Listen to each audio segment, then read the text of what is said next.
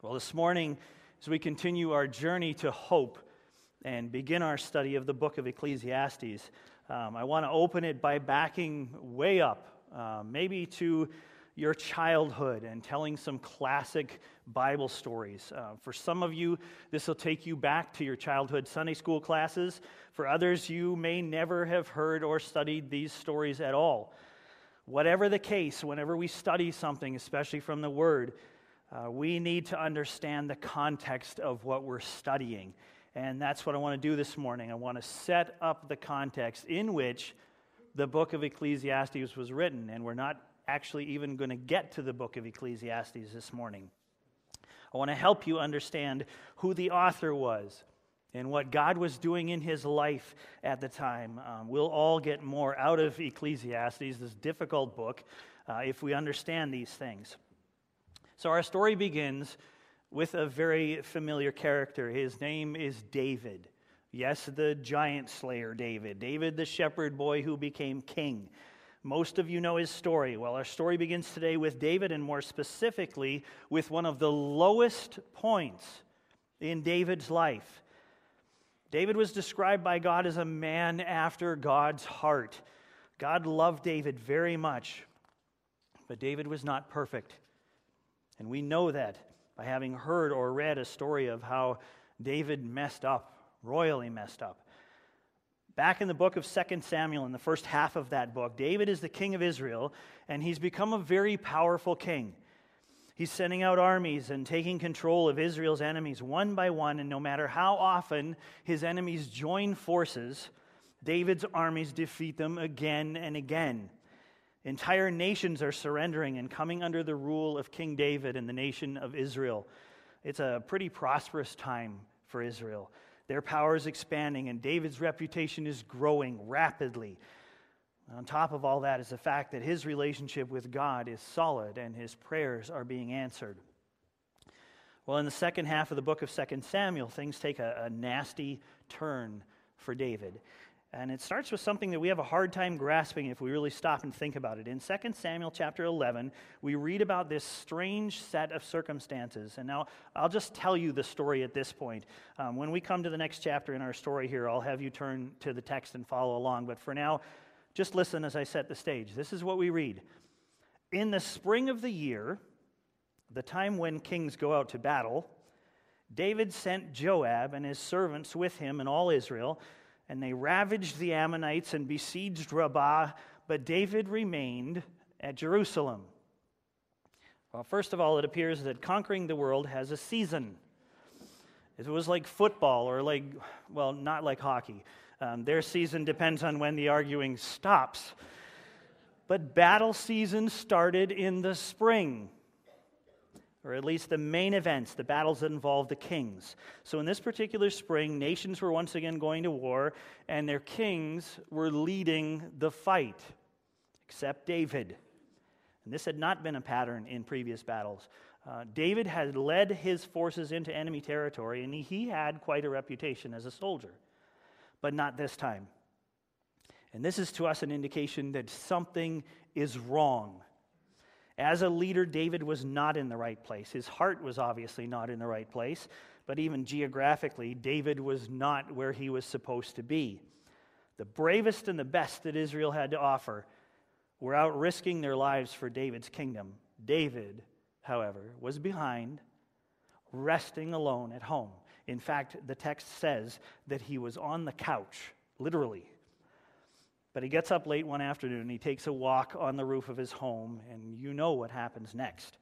He spots a woman bathing, he asks someone to find out who she is, then he sends someone to get her and bring her to him. He has sex with her, she goes home, soon finds out that she's pregnant, and sends someone to tell David that this is what's happened. Meanwhile, her husband, Uriah, is away fighting the battle that David is supposed to be leading. David calls him back from the battle and sets up a way for Uriah to report to him and then go home to his wife, thinking that he'll sleep with his wife and that David is then less likely to be found out. Well, that doesn't work. Uriah is too loyal and he won't be distracted while he's back. He wants to be ready to get right back into the battle, and so he sleeps that night in David's doorway. This guy is very loyal. David makes him stay another day, and he gets Uriah drunk that evening, but again, Uriah does not go home at night. So the next morning, David writes a note to Uriah's commander instructing him on how Uriah is to die, and then he gives that note to Uriah to deliver to his commander himself. Really nice. The plan's carried out. Uriah is put on the front line of the battle. The rest of the Israelites draw back, and Uriah is killed right away. And David sends a message to his commander on the front lines to tell him not to lose any sleep over what just happened. So Bathsheba mourns the loss of her husband, but is then united with David and bears him a son. But God was obviously not pleased with David. So God sends David a prophet named Nathan to point out to him the difference between his judgments and his actions. And God promises through Nathan that the sword will never leave David's household. And sure enough, three of David's sons would die by the sword. Well, this is a dark, dark time for David. He took Bathsheba to be his wife, and she bore him a son, but that son soon dies. It was a dark time for Bathsheba as well, but David got her pregnant again, and she gave birth to another son. And this son's name was Solomon. Fast forward history a little bit here. Solomon's growing up, David's getting old. Now let's go to the word and track our story together. Turn to the book of First Kings. First Kings, the 11th book of the Bible. It comes after 1st and 2nd Samuel, and 2nd Samuel is where the story of David that we just looked at is found. Uh, look for page 279 in the blue Bibles that were just handed out. The first narrative heading that you'll see in your Bible is David in his old age. David in his old age. David's health was failing. He couldn't seem to physically stay warm. Now, I'm not going to describe what they did to help him get warm. All you need to know is that David was aging, and the public knew that. And so the opportunity was presenting itself to sort out who was going to replace him, who's going to be king next. So David's sons enter the picture. Adonijah was the fourth son born to David back in a place called Hebron, a place mentioned back in 2 Samuel where we started. But he was the oldest son surviving from that mother. As I mentioned before, two of the sons had died by the sword, another one would later. The third of the four had disappeared from the word, from the narrative here, and he's presumed dead. And so Adonijah makes his run for the throne. And his plan was to do it without being appointed king by the king. He was just going to declare himself king and rightful heir to the throne. And so he started the process of announcing to Israel that he's now king. The prophet Nathan enters the scene again and implores Bathsheba to put a stop to what's happening.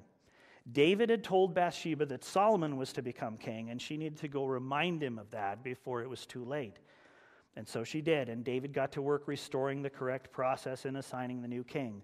Uh, he gave Solomon his own limo to use, well, it was a mule actually, and sent him to the temple to be anointed king by the priest. Solomon is pronounced king, and Adonijah panics. He hurries to the place of asylum, and the place of asylum at that time was to enter the temple and put your hands on the horns on the altar in the temple, and that's where you'll be spared. Well, Solomon does spare him for now, and things proceed. Now, David is close to death, and so he has Solomon come to him, and I want you to see and hear what David has to say to his son, the new king. Okay, let's read the first four verses of 1 Kings chapter 2. This is important to our understanding of all that happens with Solomon and where he's coming from. 1 Kings 2, the first four verses. When David's time to die drew near, he commanded Solomon his son, saying, I am about to go the way of all the earth. Be strong and show yourself a man, and keep the charge of the Lord your God, walking in his ways and keeping his statutes, his commandments, his rules, and his testimonies, as it is written in the law of Moses that you may prosper in all that you do and wherever you turn, that the Lord may establish his word that he spoke concerning me, saying, If your sons pay close attention to their way, to walk before me in faithfulness with all their heart and with all their soul, you shall not lack a man on the throne of Israel. David's words to Solomon featured his advice to follow God closely, to walk in his ways. His vision for Solomon, his son, was that Solomon would walk before God in faithfulness. He wanted Solomon to pursue God with all that he had. Solomon's relationship with God was more important to David than anything was. We know that David had messed up. David knew that he had messed up. But when it came down to passing his wisdom along to his son, this is what David led with keep the ways of the Lord. Fathers, pay attention here. We all have our history. We have a legacy that we're leaving behind for our sons as fathers. So, what's at the heart of that legacy for you as a dad? What's the message that you want to pass along to your children? I want you to think about this. Um, I want you to plan out what you would say to your children if you were on your deathbed and had one chance to speak to them about their future. And when you know what you'd say, make plans to start communicating that message now.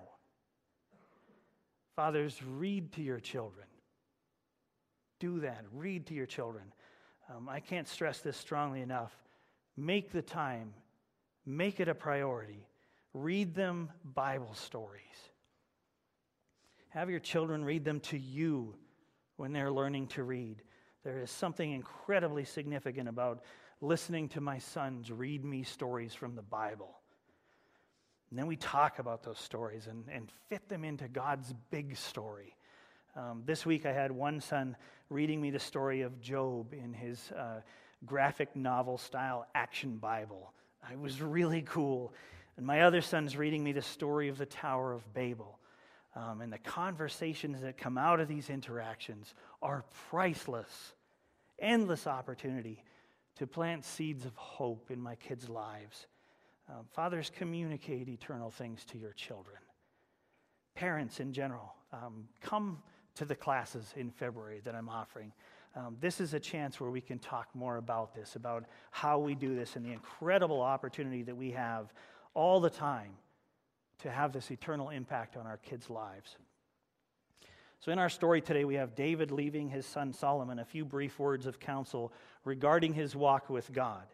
Remember that. Um, this is going to show up again later in our story.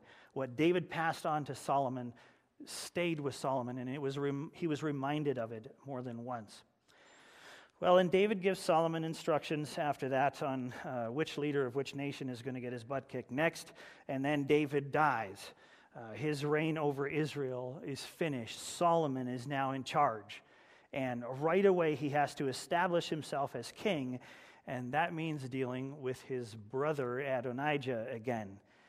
Adonijah is still plotting to take over as, as king, and Solomon catches on to this. And so, what does he do? Well, naturally, he has his brother killed.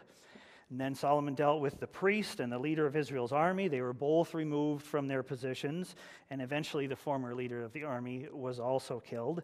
And another prominent figure who had opposed David, his father, was dispatched as well. And as gruesome and violent as this seems to us, the Bible simply states, So the kingdom was established in the hand of Solomon. Well, what we're doing here is setting up a better understanding of who Solomon was and why we ought to listen to what he has to say in the book of Ecclesiastes. Well, now we move on to the life of Solomon. His father's dead, his rule in the kingdom has been established, and now watch what happens to Solomon as he takes Israel forward. 1 Kings chapter 3. Solomon creates an alliance with the king of Egypt. And in verse 2, it states that no place had been established yet for the name of the Lord. There was no temple. Sacrifices to God, it says, were simply made in the high places, up on mountains and stuff like that. Now, verse 3 is not to be passed over quickly. It says that Solomon loved the Lord and that he shared the love that David had for God as well. What David had spoken to Solomon on his deathbed is being fulfilled here at this point. And then something quite amazing happens to Solomon. Let's read this part together. 1 Kings 3, beginning at verse 5. We'll read through verse 15. At Gibeon, the Lord appeared to Solomon in a dream by night because he couldn't handle God just appearing to him in plain daylight. He appears to Solomon in a dream by night, and God said, Ask what I shall give you. Pause. God says, Tell me what you want me to give you. Can you imagine that? And Solomon said, You have shown great and steadfast love to your servant David, my father. Why? Because he walked before you in faithfulness, in righteousness, and in uprightness of heart toward you. Note that. There's a theme here. And you have kept from him this great uh, for him this great and steadfast love, and have given him a son to sit on his throne this day. And now, O Lord my God, you have made your servant king in place of David my father, although I am but a little child. I do not know how to go out or come in. And your servant is in the midst of your people, whom you have chosen, a great people, too many to be numbered or counted for multitude. Give your servant, therefore, an understanding mind to govern, govern your people, that I may discern between good and evil. For who is able to govern this, your great people? It pleased the Lord that Solomon had asked this, and God said to him, Because you have asked this, and have not asked for yourself long life or riches or the life of your enemies, but have asked for yourself understanding to discern what is right, behold, I now do according to your word. Behold, I give you a wise and discerning mind so that none like you has been before you, and none like you shall arise after you. I give you also what you have not asked, both riches and honor, so that no other king shall compare with you all your days. And if you will walk in my ways, keeping my statutes and my commandments, as your father David walked, then I will lengthen your days. And Solomon awoke, and behold, it was a dream. Then he came to Jerusalem and stood before the ark of the covenant of the Lord, and offered up burnt offerings and peace offerings, and made a feast for all his servants. Okay, what just happened here? God just promised Solomon wisdom, riches, and honor like no one has ever seen before. Solomon had asked for the right thing when given this opportunity by God. He had asked for wisdom. So, can I just remind you of something here? God has never stopped offering wisdom. Wisdom has always been a request that God honors because he has always seen wisdom as something worth asking for. Listen to the words of James in James chapter 1 verse 5. He says, "If any of you lacks wisdom, let him ask God, who gives generously to all without reproach, and it'll be given to him." Now pay attention to the condition that's tagged on here. But let him ask in faith with no doubting, for the one who doubts is like a wave of the sea that is driven and tossed by the wind. For that person must not suppose that he will receive anything from the Lord. He is a double minded man, unstable in all his ways. Wisdom is and will always be available for the faithful. Solomon was faithful and asked God for wisdom with great faith, and God gave it to him. Right away, we get to see this wisdom at work. Um, very familiar story. It's displayed in the story of the baby that is brought before Solomon by two prostitutes. They both gave birth right around the same time, just three days apart. Well, one night, one of the babies dies. The mother of the baby that died is accused by the mother by the other mother of switching her dead baby for the living one during the night and claiming the live baby to be her own. So they bring the case to Solomon. Solomon somehow has to figure out who the mother of the living baby really is. So Solomon calls for a sword. And he states that he'll cut the baby in half so that each of them can have half the baby. And right away, the mother of the living baby tells him to stop pleading with Solomon, to just give the child to the other mother. She doesn't care, just let it live. The second mother tells him to go ahead and divide it. And Solomon discovers who the real mother is, the one who didn't want to see the baby die. Well, this story gets spread all over Israel, and the people are, are just in awe of Solomon's wisdom. His reputation as a leader soars, and his people willingly follow his leadership. Israel prospers, Solomon prospers. He was a highly honored king. And in the first half of chapter 4, Solomon's government is laid out. Credible historical data recorded here. These are real people in real places. Take a look at it sometime. Then we get a peek at just how well Solomon was doing. Uh, this is ridiculous.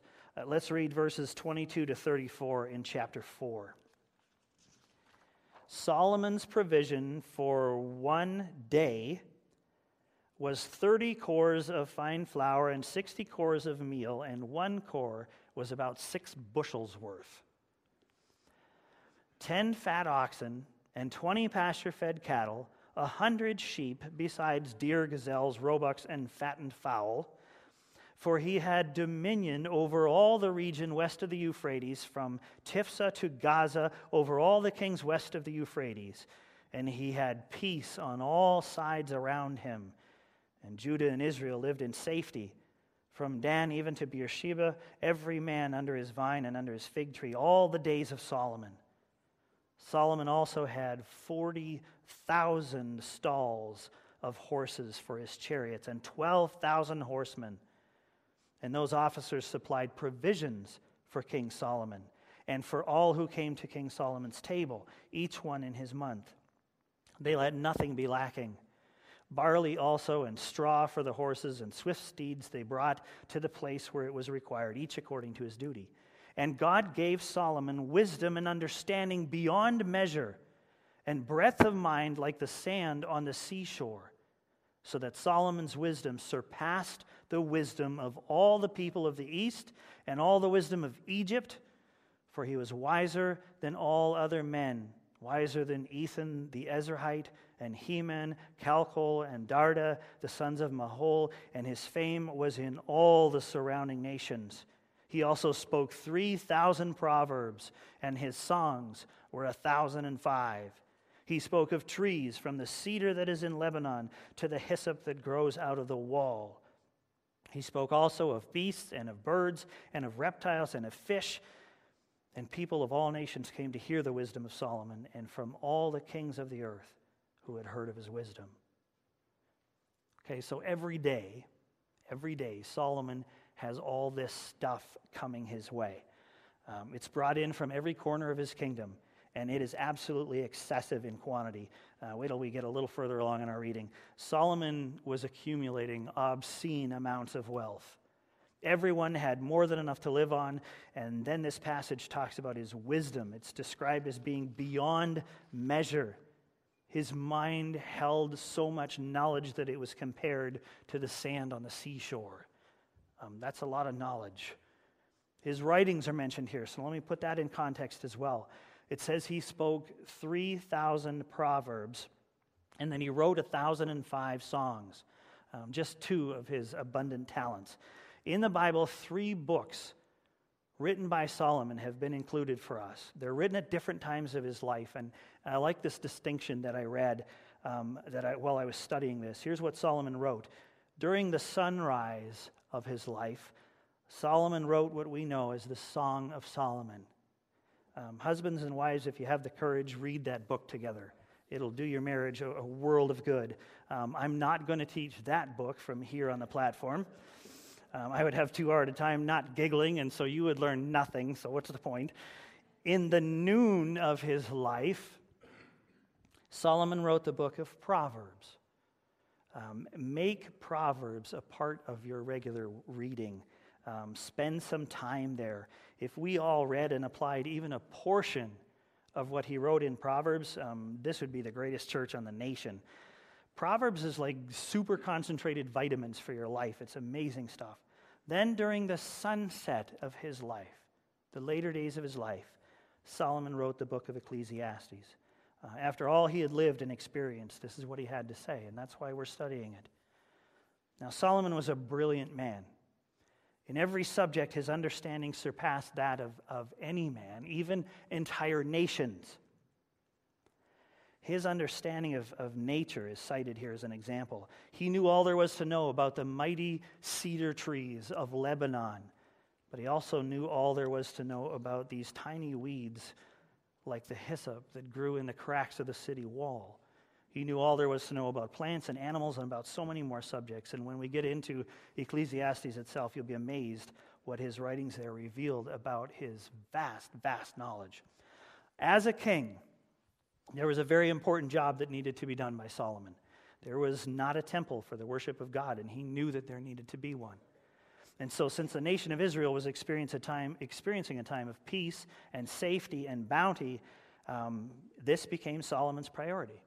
So, to get this effort started, Solomon assembled a massive workforce and all the materials that he needed. Uh, an entire forest of cedar trees was provided by a guy named Hiram. Um, then the workforce was assembled. Look at how this is described in chapter 5, verses 13 to 18. King Solomon drafted forced labor out of all Israel, and the draft numbered 30,000 men. And he sent them to Lebanon, 10,000 a month in shifts. They would be a month in Lebanon and two months at home. Adoniram was in charge of the draft. Solomon also had 70,000 burden bearers, guys that carry stuff, and 80,000 stone cutters in the hill country. Besides Solomon's 3,300 chief officers who were over the work, who had charge of the people who carried on the work. At the king's command, they quarried, uh, they quarried out great costly stones in order to lay the foundation of the house with dressed stones. And so Solomon's builders and Hiram's builders and the men of Gebal did the cutting and prepared the timber and the stone to build the house. Okay, the temple was going to be built the right way. There was no question. Thousands of laborers, all the best materials. And you can read about that process in the next few chapters of 1 Kings. Uh, it describes the building of the temple in detail. Um, on our resource page on the website, we'll post some pictures of what experts think it really looked like. Uh, it was an amazing undertaking. Well, with this massive workforce, Solomon spent the next seven years building God's temple in Jerusalem. Um, read about it in 1 Kings. Incredible stuff. But let's skip ahead now to when uh, the temple was finished. And before we do, let me give you one clear indicator that something was happening in Solomon that wasn't quite right. Along with building the temple of God in Jerusalem, Solomon set out to build his own house, the royal palace. And while Solomon invested seven years in building the temple for God, he invested 13 years in building his own palace. Solomon's values are starting to shift here. So the Lord appears to Solomon again. And this interaction is recorded in 1 Kings 9. Look at 1 Kings 9, the first nine verses. It says, As soon as Solomon had finished building the house of the Lord and the king's house, and all that Solomon desired to build, the Lord appeared to Solomon a second time, as he had appeared to him at Gibeon. And the Lord said to him, I have heard your prayer and your plea, which you have made before me. I have consecrated this house, this temple that you have built, by putting my name there forever. My eyes and my heart will be there for all time. And he says, And as for you, if you walk before me, as David your father walked, with integrity of heart and uprightness, doing according to all that I have commanded you, and keeping my statutes and my rules, then I will establish your royal throne over Israel forever, as I promised David your father, saying, You shall not lack a man on the throne of Israel. But if you turn aside from following me, you or your children, and do not keep my commandments and my statutes that I've set before you, but go and serve other gods and worship them, then I will cut off Israel from the land that I have given them, and the house that I have consecrated, consecrated for my name, I will cast out of my sight. And Israel will become a proverb and a byword among all peoples, and this house will become a heap of ruins. Everyone passing by it will be astonished and will hiss, and they will say, Why has the Lord done thus to this land and to this house? And then they will say, Because they abandoned the Lord their God, who brought their fathers out of the land of Egypt and laid hold on other gods and worshiped them and served them. Therefore, the Lord has brought all this disaster on them. Um, pretty hard to miss the warning here. Uh, follow me and you'll prosper. Abandon me and I will bring ruin on you. You can sense something's happening here. There's a different tone to God's words this time. So, what happened then to Solomon? Well, the accumulation of wealth continued. He built a fleet of ships and sent them to places where they could get more stuff. He brought back 420 talents of gold from one of his mines. A talent is about 75 pounds. It's one talent. Pounds, not ounces. Um, on the show Gold Rush this season, the Hoffman crew was hoping for a thousand ounces of gold for this year. From this mine, Solomon harvested 504,000 ounces of gold. On top of that, listen to what he brought in each year in gifts of gold from his nation.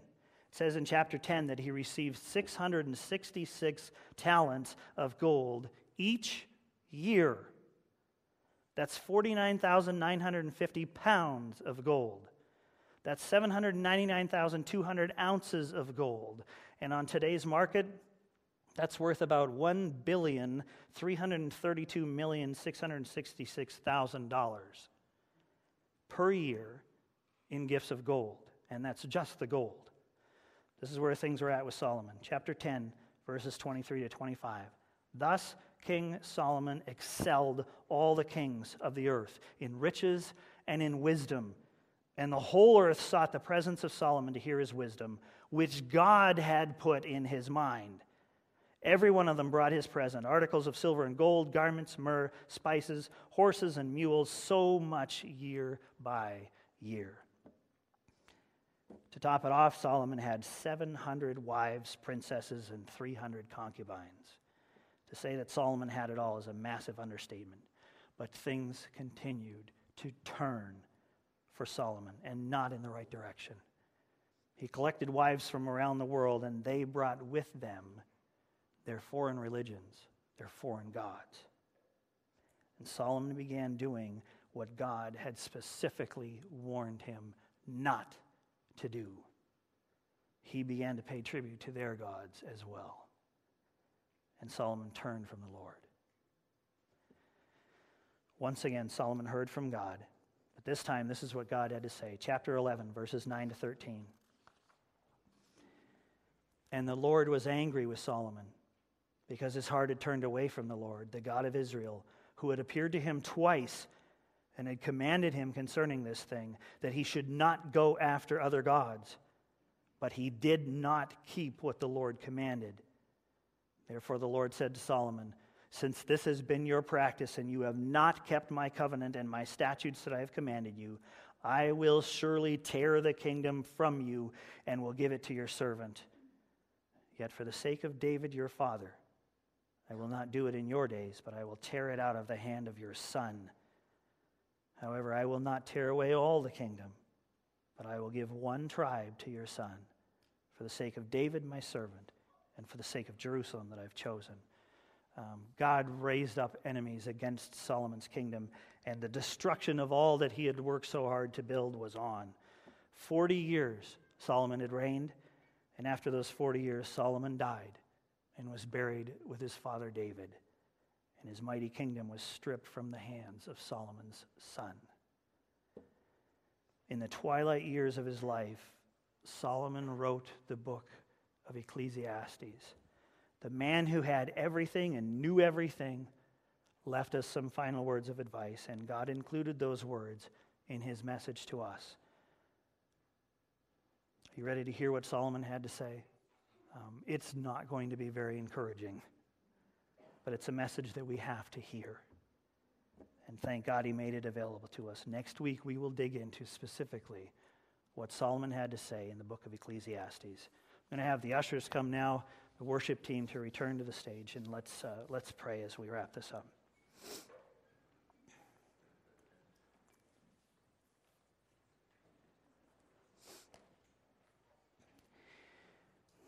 Father, it's uh, not difficult to see and hear what it was that you were trying to say to Solomon throughout his life.